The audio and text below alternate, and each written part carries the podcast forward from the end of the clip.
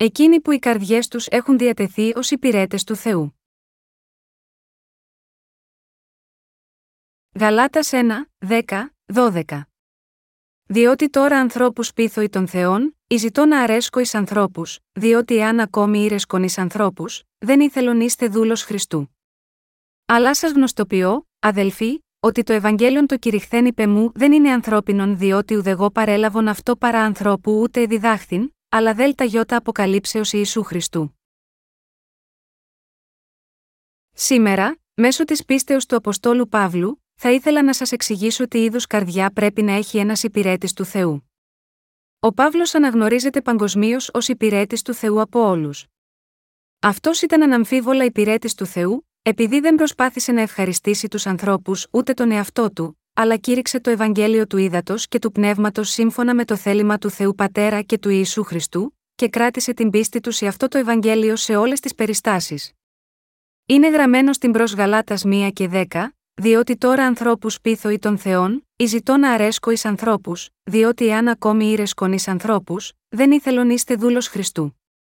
Ο Απόστολος Παύλος είπε εδώ ότι αν ήταν περισσότερο αφοσιωμένος στο να ευχαριστεί ανθρώπους παρά να ακολουθεί το θέλημα του Θεού, τότε δεν θα ήταν υπηρέτης του Θεού. Ο Απόστολος Παύλος έζησε τη ζωή του με πίστη ω υπηρέτης του Θεού, κηρύττοντας το κήρυγμα του Ευαγγελίου του Ήδατος και του Πνεύματος σύμφωνα με το θέλημα του Θεού. Επειδή ο Παύλος έζησε ως υπηρέτης του Θεού, το αληθινό και άφθαρτο Ευαγγέλιο μπόρεσε να παραδοθεί σε μας. Ακριβώς όπως ο Απόστολος Παύλος θεώρησε απαραίτητο να κηρύττει και να υπερασπίζεται το Ευαγγέλιο του Ήδατος και του Πνεύματος ως υπηρέτης του Θεού, γι' αυτό είναι πάρα πολύ καλό για μας, που έχουμε αναγεννηθεί με πίστη έκτη αυτό το αληθινό Ευαγγέλιο, να ζήσουμε ως υπηρέτες του Θεού. Ω εκ τούτου, πρέπει να εξετάσουμε τον εαυτό μας εδώ, για να δούμε αν πραγματικά είμαστε υπηρέτες του Θεού. Όπως ο Παύλος, και εμείς έχουμε λάβει την άφεση των αμαρτιών μας από τον Θεό με πίστη στο Ευαγγέλιο του Ήδατος και του Πνεύματος. Αλλά ζούμε πραγματικά ως υπηρέτες του Θεού, ή μήπως ζούμε ως υπηρέτες της σάρκας μας, ως υπηρέτες τίνο ζείτε της ζωής σας. Το Ευαγγέλιο που πίστευε ο Απόστολος Παύλος και η πίστη του. Ο Απόστολος Παύλος κήρυξε με πίστη σε μας το Ευαγγέλιο του Ήδατος και του Πνεύματος που περιέχει τη δικαιοσύνη του Θεού, και για να εκπληρώσει το θέλημα του Θεού, πρόσφερε τον εαυτό του στον Θεό, επίσης, ως υπηρέτη του με πίστη. Ο υπηρέτης είναι κάποιος που δεν έχει καμία βούληση δική του, ούτε επιδιώκει τα συμφέροντά του, αλλά ζει μόνο για τον κύριο του. Ο Απόστολος Παύλος είπε: Μετά του Χριστού συνεσταυρώθην ζω δεουχή πλέον εγώ, αλλά ο Χριστό ζει εν εμή, Γαλάτας 2 και 20. Ο Παύλος αναγνώρισε ενώπιον του Θεού ότι ήταν ένας μεγάλος αμαρτωλός, και ότι ήταν υποχρεωμένος να πεθάνει ενώπιον του Θεού για τις αμαρτίες του. Και πίστεψε ότι ο Ισού Χριστός ανέλαβε όλες τις αμαρτίες της ανθρωπότητας μια για πάντα με τον να από τον Ιωάννη, και ότι πέθανε στον Σταυρό και αναστήθηκε από τους νεκρούς. Ο Απόστολος Παύλος είχε πράγματι πεθάνει για τις αμαρτίες του.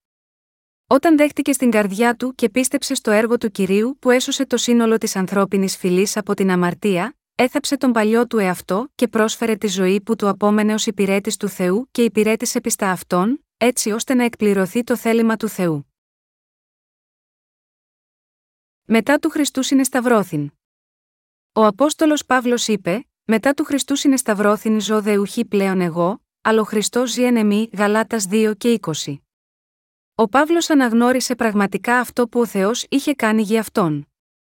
Εφόσον ο νόμος του Θεού έλεγε, ο μισθός της αμαρτίας είναι θάνατος, ο ίδιος ο Παύλος πίστεψε ότι είχε πεθάνει ήδη με τον Χριστό για τις αμαρτίες του, και επίσης πίστευε ότι είχε αναστηθεί μαζί με τον Χριστό. Ο Παύλος αναγνώρισε όλο τον νόμο του Θεού. Επειδή ο Παύλος πίστευε στο λόγο, ότι επειδή ο νόμος επιφέρει οργήν Ρωμαίους 4 και 15, ο ίδιος αναγνώρισε, Αχ! Είμαι αναπόφευκτα αμαρτωλός ενώπιον του Θεού γιατί γεννήθηκα αμαρτωλός. Είμαι αμαρτωλός όταν αντιμετωπίζω τον νόμο του Θεού. Αυτός είναι ο λόγος που είμαι αμαρτωλός. Παραδέχτηκε, εφόσον είμαι αμαρτωλός ενώπιον του νόμου του Θεού, είναι πάρα πολύ καλό για μένα να πεθάνω για τις αμαρτίες μου, σύμφωνα με αυτό τον νόμο του Θεού.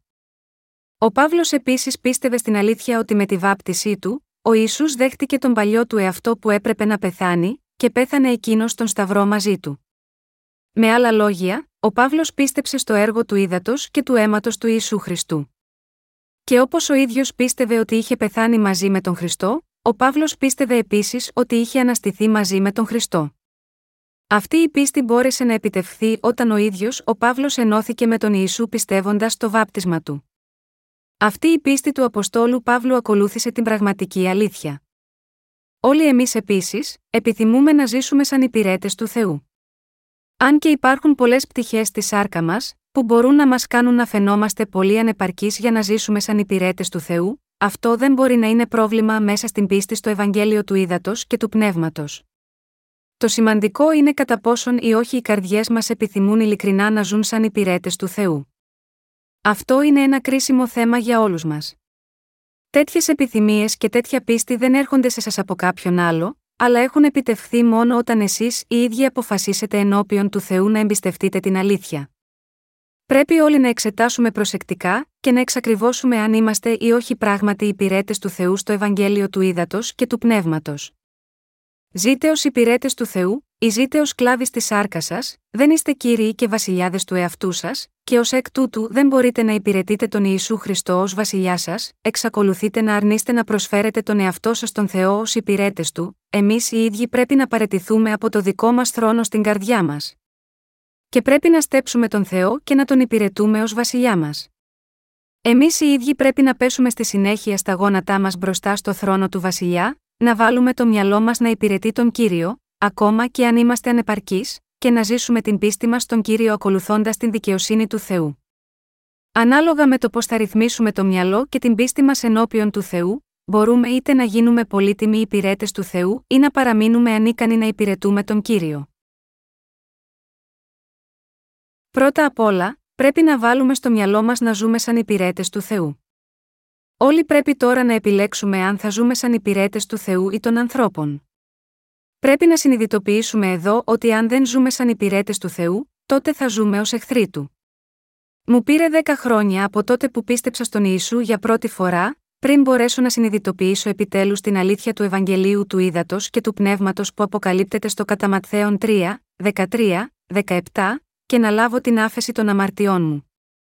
Ταυτόχρονα, καθώς συνειδητοποίησα ότι δεν υπήρχε κανείς σε αυτόν τον κόσμο που κήρυτε το κήρυγμα του Ευαγγελίου του Ήδατος και του Πνεύματος, αποκήρυξα όλη την προηγούμενη ζωή μου, που είχα ζήσει για τον εαυτό μου, και έβαλα στην καρδιά μου να ζήσω για τον Ιησού Χριστό.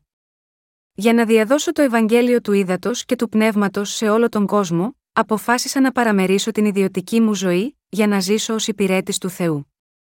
Γνωρίζοντας ότι δεν υπήρχε κανείς πουθενά σε αυτόν τον κόσμο που είχε το κήρυγμα του Ευαγγελίου του Ήδατος και του Πνεύματος, δεν μπορούσα να κρατήσω το στόμα μου κλειστό. Θυμήθηκα αυτό που είπε ο κύριος, ω τη όμως μη γνωρίσας έπραξε άξια δαρμών, θέλει δαρθεί ο λίγον εις πάντα δε, εις τον οποίον εδόθη πολύ, πολύ θέλει ζητηθεί παρά αυτού, και εις να ενεπιστεύθη πολύ, περισσότερον θέλουσι να πετήσει παρά αυτού, κατά Λουκάν 12 και 48.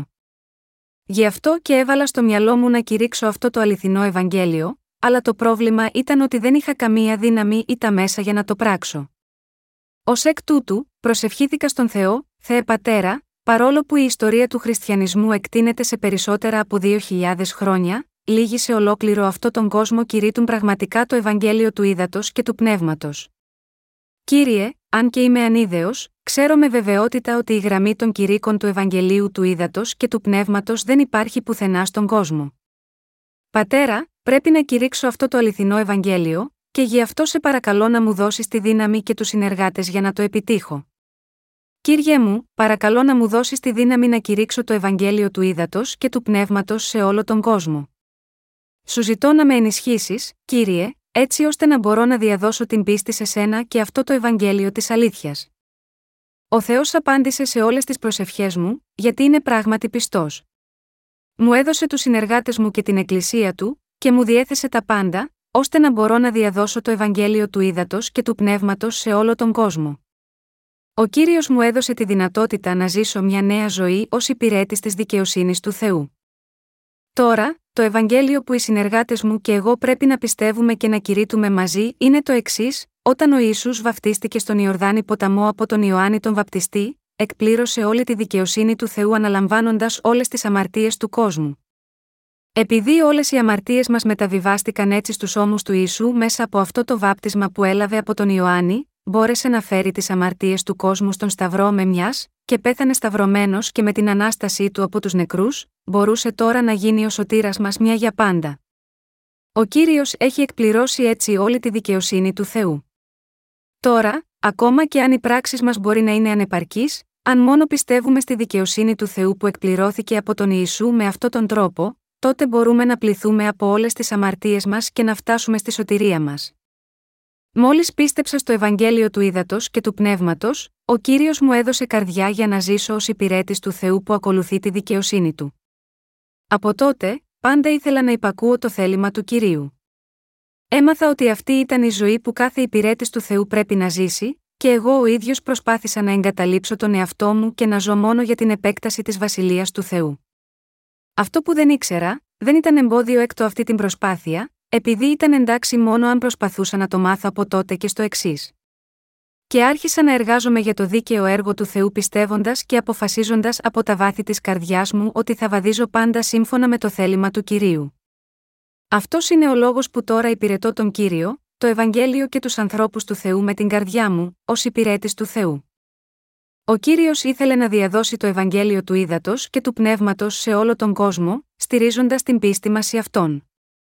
Εγώ δεν θεωρώ τον Ευαγγελισμό του κόσμου δύσκολο.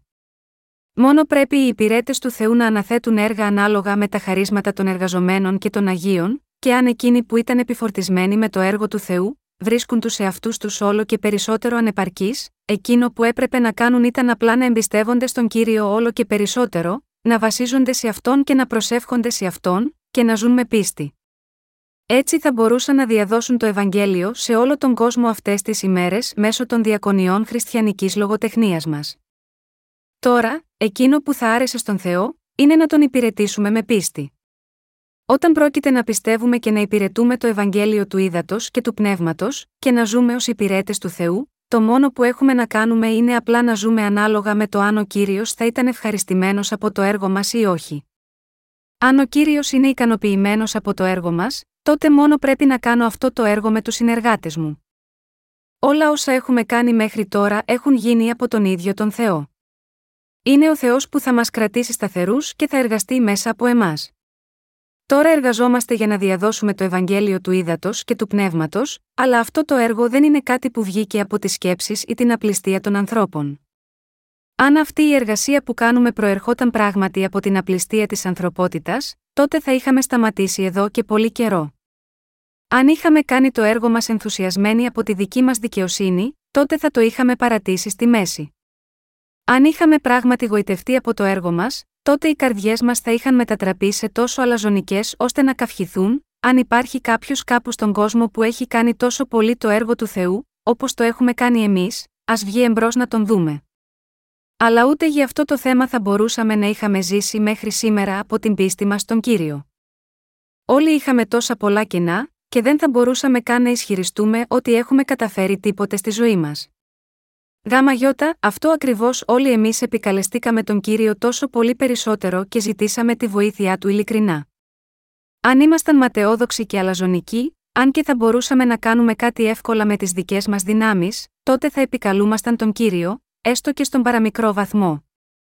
Όσοι είναι πεπισμένοι για τη δική τους αξία και μαγεύονται από το εγώ τους, δύσκολα μπορούν να ζήσουν κοντά στον κύριο και να εμπιστεύονται σε αυτόν. Δεδομένου ότι ο καθένας είναι ατελής, οι άνθρωποι μπορούν να ζήσουν δίκαια μόνον με βοήθεια και συμπαράσταση από τον κύριο. Ποτέ δεν πρέπει να υπερεκτιμούμε τον εαυτό μας, επειδή εξακολουθεί να υπάρχει ακόμα περισσότερη δουλειά να γίνει.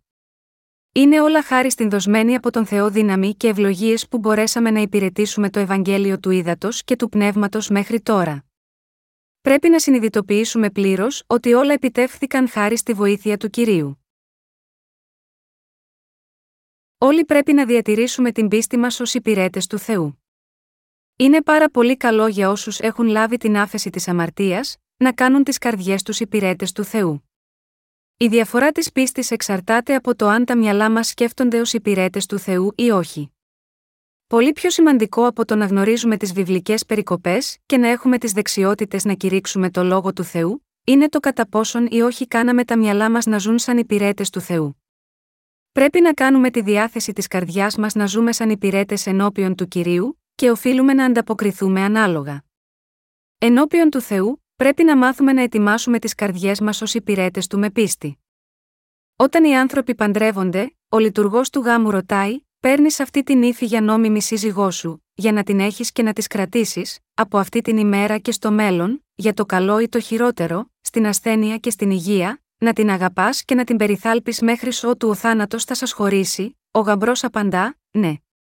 Παρόμοια, ως υπηρέτες του Θεού που ακολουθούμε το θέλημά του, είναι πολύ ταιριαστό σε μας να ζήσουμε για αυτό το θέλημα του Θεού και μόνο, είτε σε περιόδους επιτυχίας είτε σε δυσκολίες. Πρέπει να διδαχθούμε από τον Απόστολο Παύλο για τον τρόπο με τον οποίο θα κάνουμε τις καρδιές μας υπηρέτες του Θεού.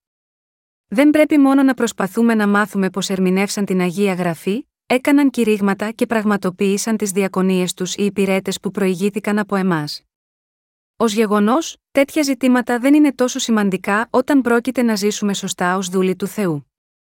Σε όσους από εμάς πιστεύουν στο Ευαγγέλιο του Ήδατος και του Πνεύματος, ο Θεός έχει κάνει τις καρδιές μας δικά του σκεύη για να κάνουμε το έργο του.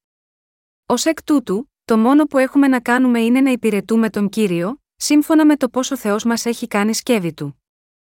Όταν κοιτάζω τους συνεργάτες μου και τους αδελφούς και τις αδελφές, κοιτάζω πρώτα αν οι καρδιές τους έχουν διατεθεί ως υπηρέτες του Θεού. Αν θέλουμε να ζήσουμε ενώπιον του Θεού ως υπηρέτες του, τότε τα πλεονεκτήματα και τα μειονεκτήματα της άρκα μας είναι εντελώς άσχετα. Ενώπιον του Θεού, η δικαιοσύνη μας δεν είναι τίποτε. Η ανθρώπινη δικαιοσύνη απορρίπτεται από τον Θεό. Ο Θεός εγκρίνει ή απορρίπτει την πίστη μας με βάση το πόσο πιστεύουμε στη δική του δικαιοσύνη. Ω εκ τούτου, αυτά είναι τα πράγματα που πρέπει να αναζητήσουμε όταν εμείς οι ίδιοι εξετάσουμε τους εαυτούς μας αν είμαστε σωστοί υπηρέτες του, έχουμε όλοι μας πραγματικά πίστη στο Ευαγγέλιο του Ήδατος και του Πνεύματος, έχουμε ενώσει τις καρδιές μας με τον Ιησού Χριστό, είμαστε υπηρέτες του Θεού ή των ανθρώπων, αν και είμαστε ανεπαρκείς, ζούμε με την πίστη μας στο λόγο του Θεού, έχοντας διαθέσει τις καρδιές μας ως υπηρέτες του. Πρόσφατα, η Εκκλησία στο Δυτικό Ντίαγκου χτυπήθηκε από ένα τραγικό περιστατικό. Μια δούλη του Θεού πέθανε από ατύχημα ενώ υπηρετούσε τον κύριο. Ήταν η πιο συγκινητική τραγωδία που έχω αντιμετωπίσει ποτέ σε όλα τα χρόνια της διακονίας μου ενώπιον του Θεού.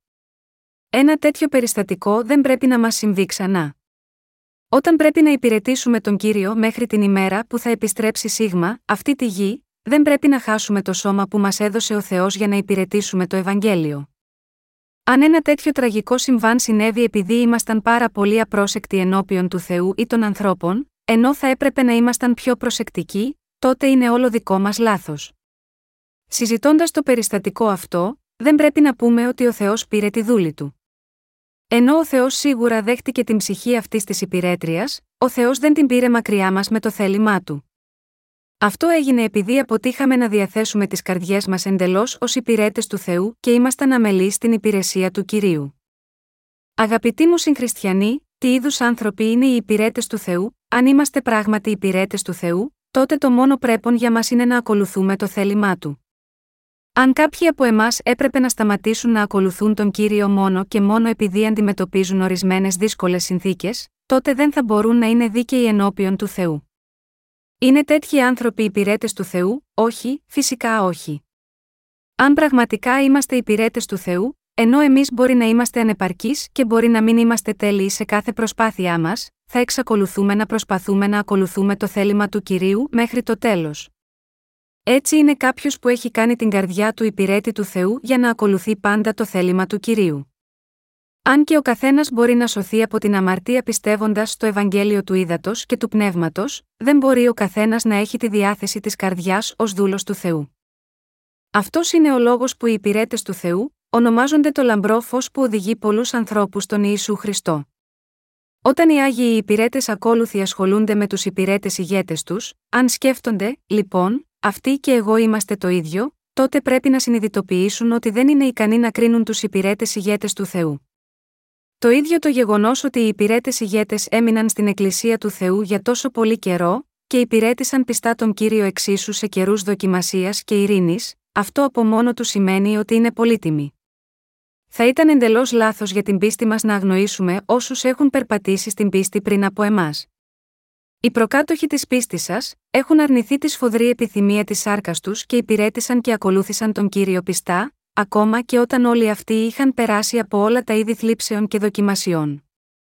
Αυτό που πρέπει να δούμε από τους υπηρέτες του Θεού είναι η διάθεση στις καρδιές τους να είναι υπηρέτες. Αυτό είναι το πιο πολύτιμο στοιχείο. Μετά που γνώρισα τον κύριο, ενώ τον ακολουθούσα, υπήρξαν στιγμές που πέρασα δύσκολα, λόγω υλικών συνθήκων. Ωστόσο, ποτέ δεν κατηγόρησα τον Θεό για αυτές τις περιπτώσεις. Αντίθετα, ευχαρίστησα τον Θεό για τις ευλογίες του, λέγοντας στον εαυτό μου: Ο κύριος έζησε σε αυτή τη γη χωρίς μέρος για να ξεκουράσει το κεφάλι του, αλλά εγώ τουλάχιστον έχω φαγητό να φάω και τόπο για να κοιμηθώ. Άρα, τη μεγάλη ευλογία είναι αυτή. Ενώ ακολουθώ τον κύριο, έχω περάσει πολλά βάσανα και ταλαιπωρίες, και έχω χύσει το μερίδιο μου από δάκρυα. Ωστόσο, μπορούσα να νικήσω όλες αυτές τις δυσκολίες και τις θλίψεις, χαρούμενος από το γεγονός ότι υπηρετούσα το Ευαγγέλιο. Όμικρον με τόνο, τι και αν συμβεί στους υπηρέτες του Θεού, είναι πλήρως ικανοποιημένοι αν μόνο έχει εκπληρωθεί το θέλημα του κυρίου. Αν οι άνθρωποι σκέφτονται μόνο πώς να επιβιώσουν, τότε μπορούν να τα αντιμετωπίσουν όλα, είτε πλούσιοι είτε φτωχοί. Η μόνη διαφορά είναι η ποιότητα της ζωής, αλλά εκτός από αυτό, ο καθένας μπορεί να τα βγάλει πέρα με τον ένα τρόπο ή τον άλλο. Με άλλα λόγια, η περίσταση της σάρκας δεν είναι μεγάλο πρόβλημα. Αν υπάρχει ένα πράγμα που αναστατώνει τους υπηρέτες του Θεού, είναι όταν οι άνθρωποι απορρίπτουν το Ευαγγέλιο και αρνούνται να πιστέψουν σε αυτό. Αν και ο Θεός μας έχει πει ότι αυτοί που πεινούν και διψούν για τη δικαιοσύνη του είναι μακάριοι, αυτοί οι άνθρωποι δεν πεινούν ούτε διψούν για τη δικαιοσύνη του Θεού, και αυτός είναι ο λόγος που οι υπηρέτες του Θεού οργίζονται δίκαια. Και περνάνε μια τέτοια δύσκολη στιγμή όχι επειδή οι άνθρωποι δεν μπορούν να τραφούν με υλικά πράγματα, αλλά επειδή δεν μπορούν να περπατούν με πίστη στη δικαιοσύνη του Θεού, όταν, στην πραγματικότητα, όλα όσα έπρεπε να κάνουν είναι απλά να ζουν με πίστη έκτη αυτή τη δικαιοσύνη του Θεού. Σας ενθαρρύνω όλους, τους υπηρέτες και τις συζύγους τους εξίσου, να έχετε την πίστη των δούλων του Θεού και να ζήσουν με τη διάθεση της καρδιάς τους. Όλοι ζούμε ήδη έτσι, αλλά εγώ σας ενθαρρύνω και πάλι να συνεχίσετε να ζείτε τη ζωή σας αξίως ως υπηρέτες του Θεού. Αυτό που πρέπει να θυμόμαστε είναι ότι είναι απολύτως απαραίτητο για εμάς να διαθέσουμε την πίστη μας και τις καρδιές μας ως υπηρέτες του Θεού στη ζωή μας. Ανεξάρτητα από το αν το αποτέλεσμα των διακονιών μας θα είναι καλό ή κακό, το μόνο που έχουμε να κάνουμε είναι απλά να ζούμε σύμφωνα με τη δικαιοσύνη του Θεού. Αυτή είναι η πραγματικά σωστή πίστη. Τώρα διαδίδουμε το Ευαγγέλιο του Ήδατος και του Πνεύματος σε όλο τον κόσμο. Από πού έρχεται αυτό το Ευαγγέλιο; Ο Απόστολος Παύλος είπε στην προ Γαλάτα 1, 11, 12, αλλά σας γνωστοποιώ, αδελφοί, ότι το Ευαγγέλιο το κηρυχθέν είπε μου δεν είναι ανθρώπινον διότι ουδεγό παρέλαβον αυτό παρά ανθρώπου ούτε διδάχθην, αλλά δέλτα γιώτα αποκαλύψεως Ιησού Χριστού. Ο Παύλος κατέστησε σαφές εδώ ότι αυτό το Ευαγγέλιο του ύδατο και του πνεύματος που έλαβε, δεν το είχε μάθει από άνθρωπο. Μάλλον, αυτό έγινε επειδή ο Ιησούς Χριστός του είχε δείξει το Ευαγγέλιο του ύδατο και του πνεύματος, και του το γνωστοποίησε ώστε ο Παύλος πίστεψε σε αυτό το Ευαγγέλιο και το κήρυξε σε άλλους. Καθώς κηρύττουμε το Ευαγγέλιο του ύδατο και του πνεύματος σε όλο τον κόσμο, ορισμένοι μας ρωτούν, είναι αυτό το Ευαγγέλιο, δόγμα μοναδικό στη δική σας Εκκλησία, ποια είναι η βιβλική βάση για αυτό το Ευαγγέλιο, αυτοί οι άνθρωποι πιστεύουν ότι το Ευαγγέλιο του ύδατο και του πνεύματος μπορεί να προέρχεται από άνθρωπο, αλλά αυτό δεν συμβαίνει απολύτως. Το Ευαγγέλιο του ύδατο και του πνεύματος δεν είναι Ευαγγέλιο κατασκευασμένο από ανθρώπους. Το Ευαγγέλιο του ύδατο και του πνεύματος είναι ένα βιβλικό Ευαγγέλιο, Α Κορινθίους 15, 3, 4, και είναι το ίδιο Ευαγγέλιο που εκπλήρωσε το σχέδιο του Θεού της σωτηρίας που ήταν σχεδιασμένο εν Χριστώ Ιησού, πριν από την ίδρυση του κόσμου.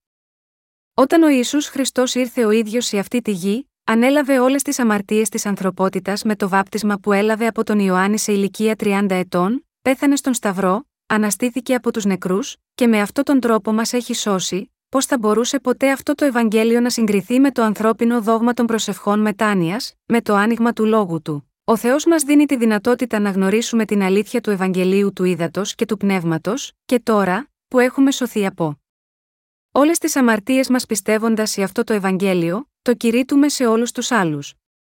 Το Ευαγγέλιο του ύδατο και του πνεύματος που πιστεύουμε, ήρθε από τον ίδιο τον Θεό. Εσείς πιστεύετε έτσι. Κηρύττουμε το Ευαγγέλιο του ύδατο και του πνεύματος που μαρτυρείται τόσο από την παλαιά όσο και από την καινή διαθήκη. Ακριβώς όπως ο Απόστολος Παύλος πίστεψε στο Ευαγγέλιο του ύδατο και του πνεύματος, το υπερασπίστηκε και το κήρυξε, και εμείς πιστεύουμε σε αυτό το Ευαγγέλιο, το υπερασπίζουμε και το διαδίδουμε με πίστη. Το Ευαγγέλιο του ύδατο και του πνεύματος που λάβαμε με πίστη, είναι κάτι που δεν προήλθε από άνθρωπο. Ήρθε από τον ίδιο τον Θεό. Το Ευαγγέλιο του ύδατο και του πνεύματος που μας δόθηκε, πράγματι ήρθε μέσω του Ιησού. Αυτός ακριβώς είναι ο λόγος που αυτό το Ευαγγέλιο εξαπλώνεται σε όλο τον κόσμο στηρίζοντας την πίστη μας σε αυτό. Και ανεξάρτητα από το πόσο κάποιος μπορεί να μας κατηγορήσει, δεν το αλλάζουμε με τίποτε. Ο Απόστολος Παύλος κήρυξε το Ευαγγέλιο του ύδατο και του πνεύματος μέχρι την ημέρα που πέθανε, επειδή ακριβώς ήταν δούλος του Θεού. Δεδομένου ότι δεν θα μπορούσε να υπάρξει ανώτερη διδασκαλία από αυτό το Ευαγγέλιο, ούτε καν κοίταξε τέτοια πράγματα. Οτιδήποτε έκανε, είτε έτρωγε είτε έπινε, τα έκανε όλα για τη δόξα του Θεού, Α Κορινθίους 10 και 31. Ζω για τη δόξα του Θεού σημαίνει ότι κηρύττω το Ευαγγέλιο του ύδατο και του πνεύματος σε όλο τον κόσμο. Αν πρέπει να ζήσουμε για το σκοπό της διάδοσης του Ευαγγελίου του ύδατο και του πνεύματος, τότε με τίποτε άλλο από αυτό δεν θα ζούσαμε για τη δόξα του Θεού. Για εμάς δεν υπάρχει ζωή πίστης που είναι ευγενέστερη από αυτή. Είστε τώρα υπηρέτε του Θεού. Ο Απόστολος Παύλος είναι δούλος του Θεού. Εσείς και εγώ είμαστε επίσης υπηρέτε του Θεού. Αν έχουμε πράγματι γίνει υπηρέτες του Θεού με πίστη στο Ευαγγέλιο του Ήδατος και του Πνεύματος, τότε θα είμαστε πιστοί στο έργο που μας έχει ανατεθεί. Πρόσφατα άκουσα ότι κάποιος εργάτης ήταν αρκετά δυσαρεστημένος στην καρδιά του, λέγοντας: Θα ήμουν τόσο πιστός αν με είχαν ορίσει ως κεντρικό πάστορα σε μια εκκλησία, αλλά δυστυχώς, δεν μου έδωσαν τη θέση, και ότι παραμέλησε τη σημερινή διακονία του ως κατώτερος πάστορας. Αν η θέση του δεν είναι του ανώτερου πάστορα, σημαίνει αυτό ότι αυτό που του έχει ανατεθεί να κάνει τώρα είναι ασήμαντο και ταπεινό, εγώ δεν σκέφτομαι έτσι. Οτιδήποτε και αν μας έχει ανατεθεί από τον Θεό να κάνουμε μέσω της Εκκλησίας του, όλα είναι πολύτιμα. Δεν κάνω διακρίσεις σε βάρος κανενός με βάση τη θέση του ως ανώτερου ή κατώτερου πάστορα. Οι αδελφοί και αδελφές μας που υπηρετούν τον κύριο, είναι καθ' όλοι πολύτιμοι άνθρωποι. Κανείς δεν είναι κατώτερος από οποιονδήποτε άλλον, ούτε κανένας είναι ευγενέστερος από οποιονδήποτε άλλο στην Εκκλησία του Θεού. Γι' αυτό με λυπεί τόσο πολύ να βλέπω ότι μερικοί άνθρωποι έχουν τόσο λίγο σεβασμό για όμικρον με τόνο, τι τους έχει ανατεθεί να κάνουν. Είναι αρκετά δύσκολο να εκπληρώσουμε όλα όσα μας έχουν ανατεθεί ακόμα και όταν έχουμε στηρίξει την πίστη μας στον κύριο, και πώς θα μπορούσαμε να υψώσουμε τις καρδιές μας έτσι, όλες αυτές οι επιθυμίες προέρχονται από την επιθυμία του ανθρώπου για τη δική του δόξα. Πόσο πολύτιμο είναι να πιστεύουμε και να υπηρετούμε το Ευαγγέλιο του ύδατο και του πνεύματος. Όταν κάνουμε το έργο του Θεού, πρέπει να το εκτελέσουμε αφιερώνοντας όλη μας την καρδιά σε οποιονδήποτε τομέα μας έχει ανατεθεί.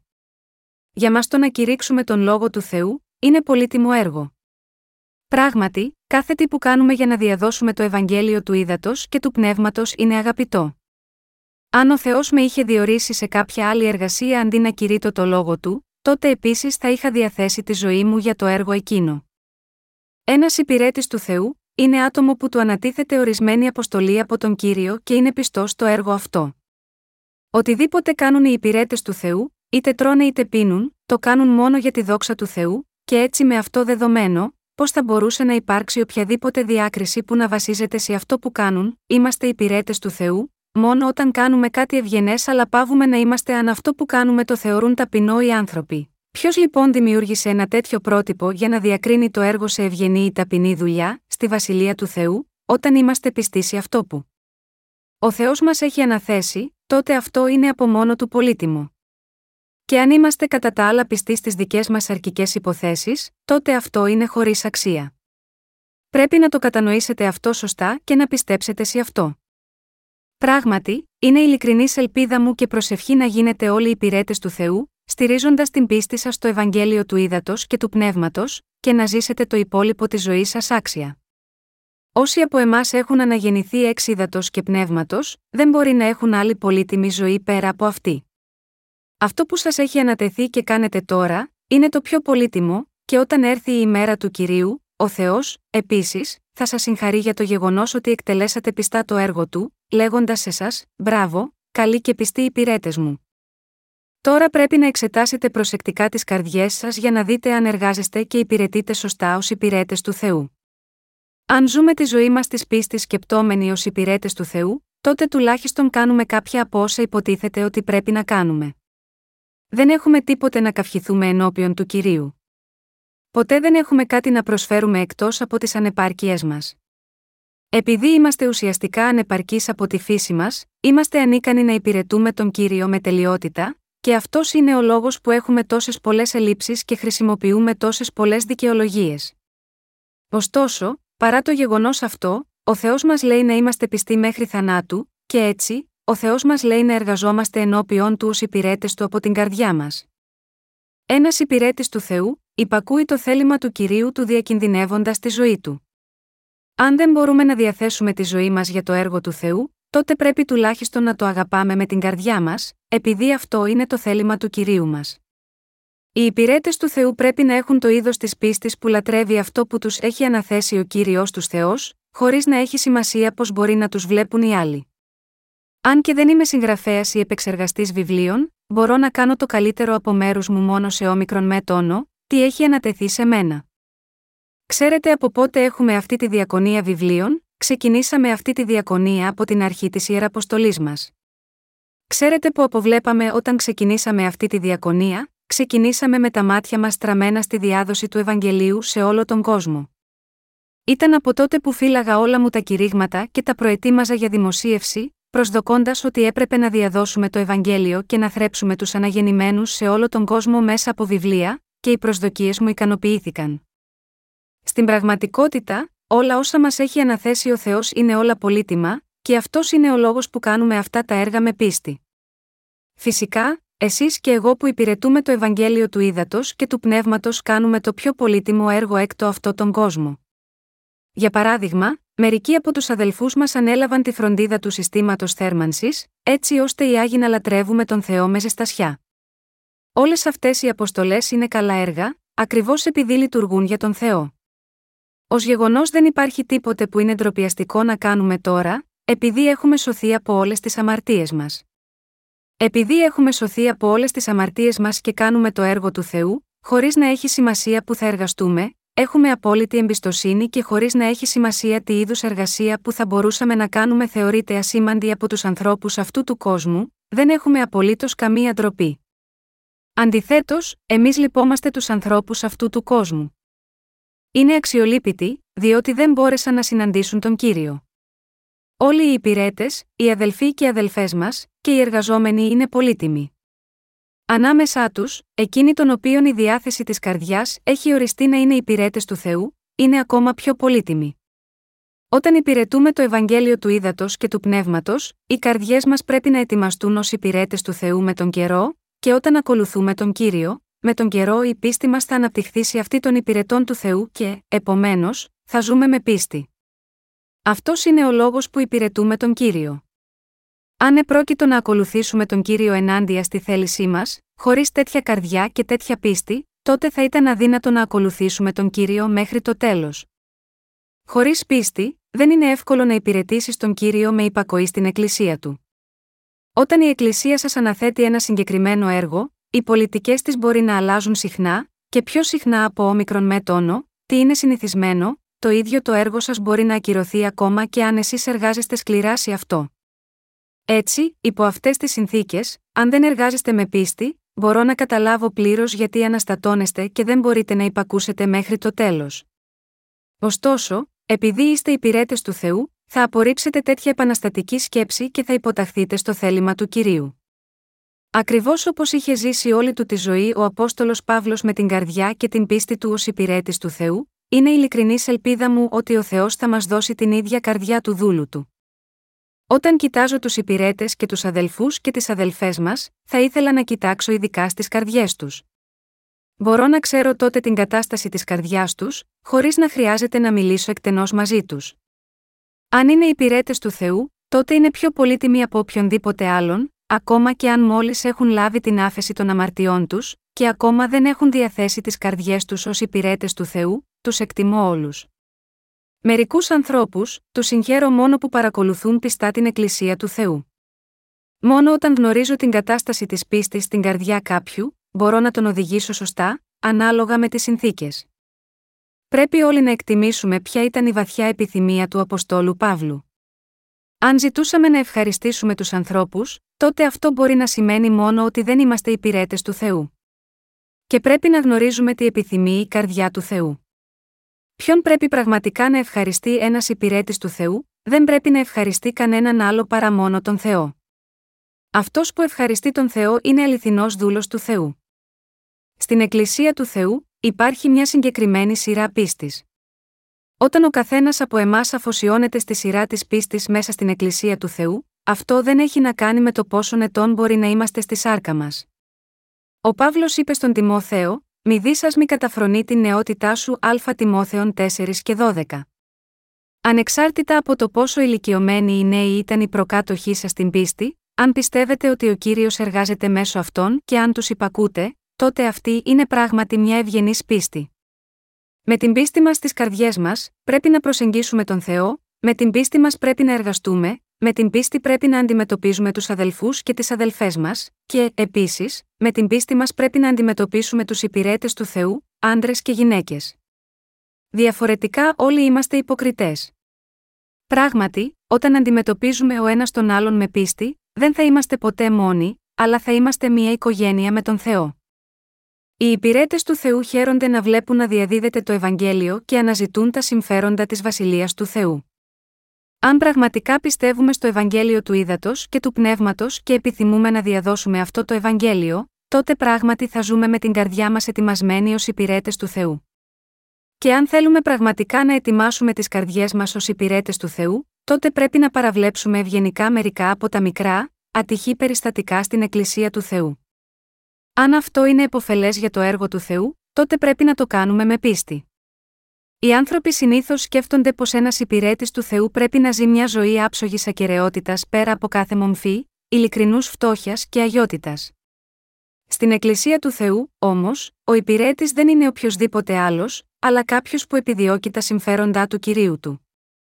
Η διάθεση των υπηρετών του Θεού είναι να κάνουν όμικρον με τόνο, τι πρέπει να γίνει για να εκπληρωθεί το θέλημα του κυρίου, έστω και αν αυτό δεν ταιριάζει απαραίτητος με τις δικές τους σκέψεις. Όταν υπηρετούμε τον κύριο, μερικές φορές συμβαίνουν ατυχή περιστατικά, αλλά ο Θεός εργάζεται με ανθρώπους που είναι ανεπαρκείς σαν εμάς. Γι' αυτό είμαστε πολύ περισσότερο ευγνώμονες. Κανένας από εμάς δεν μπορεί από την αρχή να κάνει το έργο του Θεού άψογα. Ο ίδιος ο κύριος μας δεν το παραγνωρίζει αυτό. Μόνο κοιτάζει κατά πόσον οι καρδιές μας έχουν διατεθεί ως υπηρέτες του Θεού ή όχι, και μόνο αν έχουμε μια τέτοια καρδιά και τέτοια πίστη, τότε ο κύριος ικανοποιεί όλες τις ανάγκες μας, έτσι ώστε να μπορούμε να επιτελούμε το έργο του Θεού.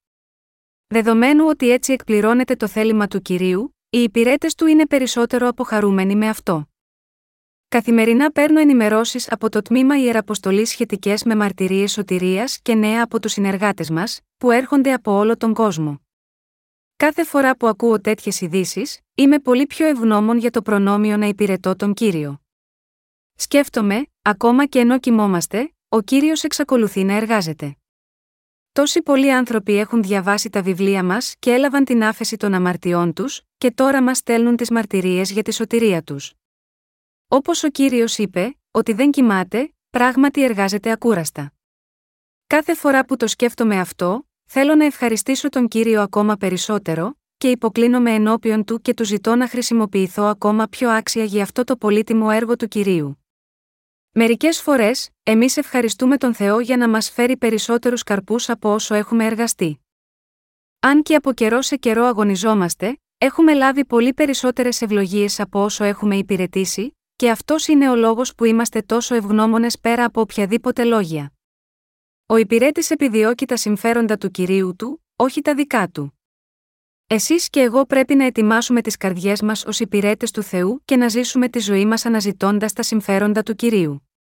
Πράγματι, υπάρχουν αδελφοί και αδελφές που έχουν προσφερθεί πραγματικά στον Θεό ως υπηρέτες του. Οι υπηρέτες και οι εργαζόμενοι, άντρες και γυναίκες, είναι όλοι πολύτιμοι. Φυσικά, κάθε ψυχή είναι πολύτιμη. Δεν υπάρχει ένας μεταξύ εκείνων που αναγεννήθηκαν έξι υδατό και πνεύματος, που δεν αγαπούμε. Όλοι είναι πολύτιμοι επειδή είναι αδελφοί και αδελφές μας, εργάτες της Βασιλείας του Θεού και μέλη του Ιησού Χριστού. Όποιος μπορεί να υπερηφανεύεται μόνο για τον εαυτό του, σαν να ήταν ένα μεγάλο ψάρι σε μια μικρή λίμνη, δεν έχει καταλάβει που πρέπει να τοποθετείται η καρδιά ενός δούλου του Θεού. Οι υπηρέτες μας μερικές φορές μαζεύονται και ζητούν συμβουλές από τους ανώτερους εκκλησιαστικούς ηγέτες, ρωτώντας: Αυτό συνέβη στην εκκλησία μου. Τι πρέπει να κάνω, επίσης διαβουλευόμαστε σχετικά με τον Ευαγγελισμό του κόσμου, και μοιραζόμαστε τα καθήκοντα που μας ανατέθηκαν. Το ίδιο το γεγονός ότι είμαι επιφορτισμένος με οποιοδήποτε έργο, οποιοδήποτε μπορεί να είναι, είναι κάτι για το οποίο πρέπει να είμαι ευγνώμων. Όλα αυτά γίνονται για να βρούμε τον πιο κατάλληλο και καλύτερο τρόπο για να υπηρετήσουμε το Ευαγγέλιο, χωρίς να έχει σημασία τι θα συμβεί σε μας. Αυτό που μετράει είναι ότι το Ευαγγέλιο θα διαδοθεί πιστά. Η Εκκλησία του Θεού κοιτάζει πάντα μπροστά, προσφέροντας όραμα και ορίζοντας τις κατάλληλες πολιτικές για το έργο. Ωστόσο, όταν όλα αυτά τα έργα πρόκειται να ξεκινήσουν, η Εκκλησία πρώτα διακρίνει αν είναι σύμφωνα με το θέλημα του Θεού. Από τη στιγμή που πρόκειται να εκτελεστούν, πάντα βασιζόμαστε στον Θεό και τα υλοποιούμε με συνεχείς προσευχές. Αν οι υπηρέτες του Θεού είναι πάρα πολύ προσκολλημένοι σε υλικά πράγματα, τότε δεν μπορούν να ζήσουν ως υπηρέτες του. Είτε πλούσιος είτε φτωχός, ο υπηρέτης εξακολουθεί να είναι υπηρέτης. Είμαστε διαχειριστές. Οι οικονόμοι αναμένεται να διαχειρίζονται τα πάντα καλά και στη συνέχεια να τα αφήνουν όλα πίσω. Η καρδιά ενός υπηρέτη ενδιαφέρεται μόνο για τη διάδοση του Ευαγγελίου. Αφήστε μας, λοιπόν, να ζήσουμε το υπόλοιπο της ζωής μας ως υπηρέτες του Θεού, στηρίζοντας την πίστη μας στο Ευαγγέλιο του Ήδατος και του Πνεύματος, και στη συνέχεια να πάμε και να σταθούμε μπροστά στην παρουσία του Θεού. Έχω απόλυτη εμπιστοσύνη ότι, όπως ακριβώς έχετε ζήσει με πίστη μέχρι τώρα, θα συνεχίσετε να ζείτε με πίστη και στο μέλλον. Στις επόμενες ημέρες, δεν πρέπει ποτέ να χάσουμε τη διάθεσή μας ως υπηρέτες του Θεού, ούτε πρέπει να επιδιώκουμε μόνο τη δική μας ευημερία και τη δική μας δόξα, αλλά πρέπει να αφοσιωθούμε στο έργο του Θεού και να ζούμε τις ζωές μας εξ ολοκλήρου με πίστη για τη δικαιοσύνη του. Μόνο τότε θα μπορούμε να περπατούμε με τον Χριστό και να ζούμε τις ζωές μας ενωμένοι μαζί του. Υπάρχουν τόσα πολλά πράγματα που δεν ξέρω. Δεν είμαι καλύτερος από εσάς που σας προτρέπω έτσι. Αντίθετα, επειδή ο Θεός σας έχει καλέσει ως υπηρέτες του και σας έχει αναθέσει το έργο του, μπορώ να λέω αυτά τα πράγματα. Πιστεύω ότι θα εκτελέσετε πιστά το έργο που έχει ανατεθεί σε εσάς. Το πιστεύω αυτό επειδή εσείς και εγώ έχουμε το άγιο πνεύμα στις καρδιές μας. Είμαι χαρούμενος που ζω ως υπηρέτης του Θεού. Είμαι πολύ χαρούμενος που οτιδήποτε κάνω, είτε τρώω είτε πίνω, ζω μόνο για τον κύριο μου. Τώρα, όταν τελειώσει αυτή η συνάθρηση λατρείας, θα κόψουμε όλοι μαζί τον άρτο. Ο καθένας θα φάει και θα χαρεί την κοινωνία. Ο Θεός μας είπε πως όμικρον με τόνο, τι κάνουμε, είτε τρώμε είτε πίνουμε, πρέπει να τα κάνουμε όλα για τη δόξα του, Α Κορινθίους 10 και 31. Γι' αυτό είμαι χαρούμενος.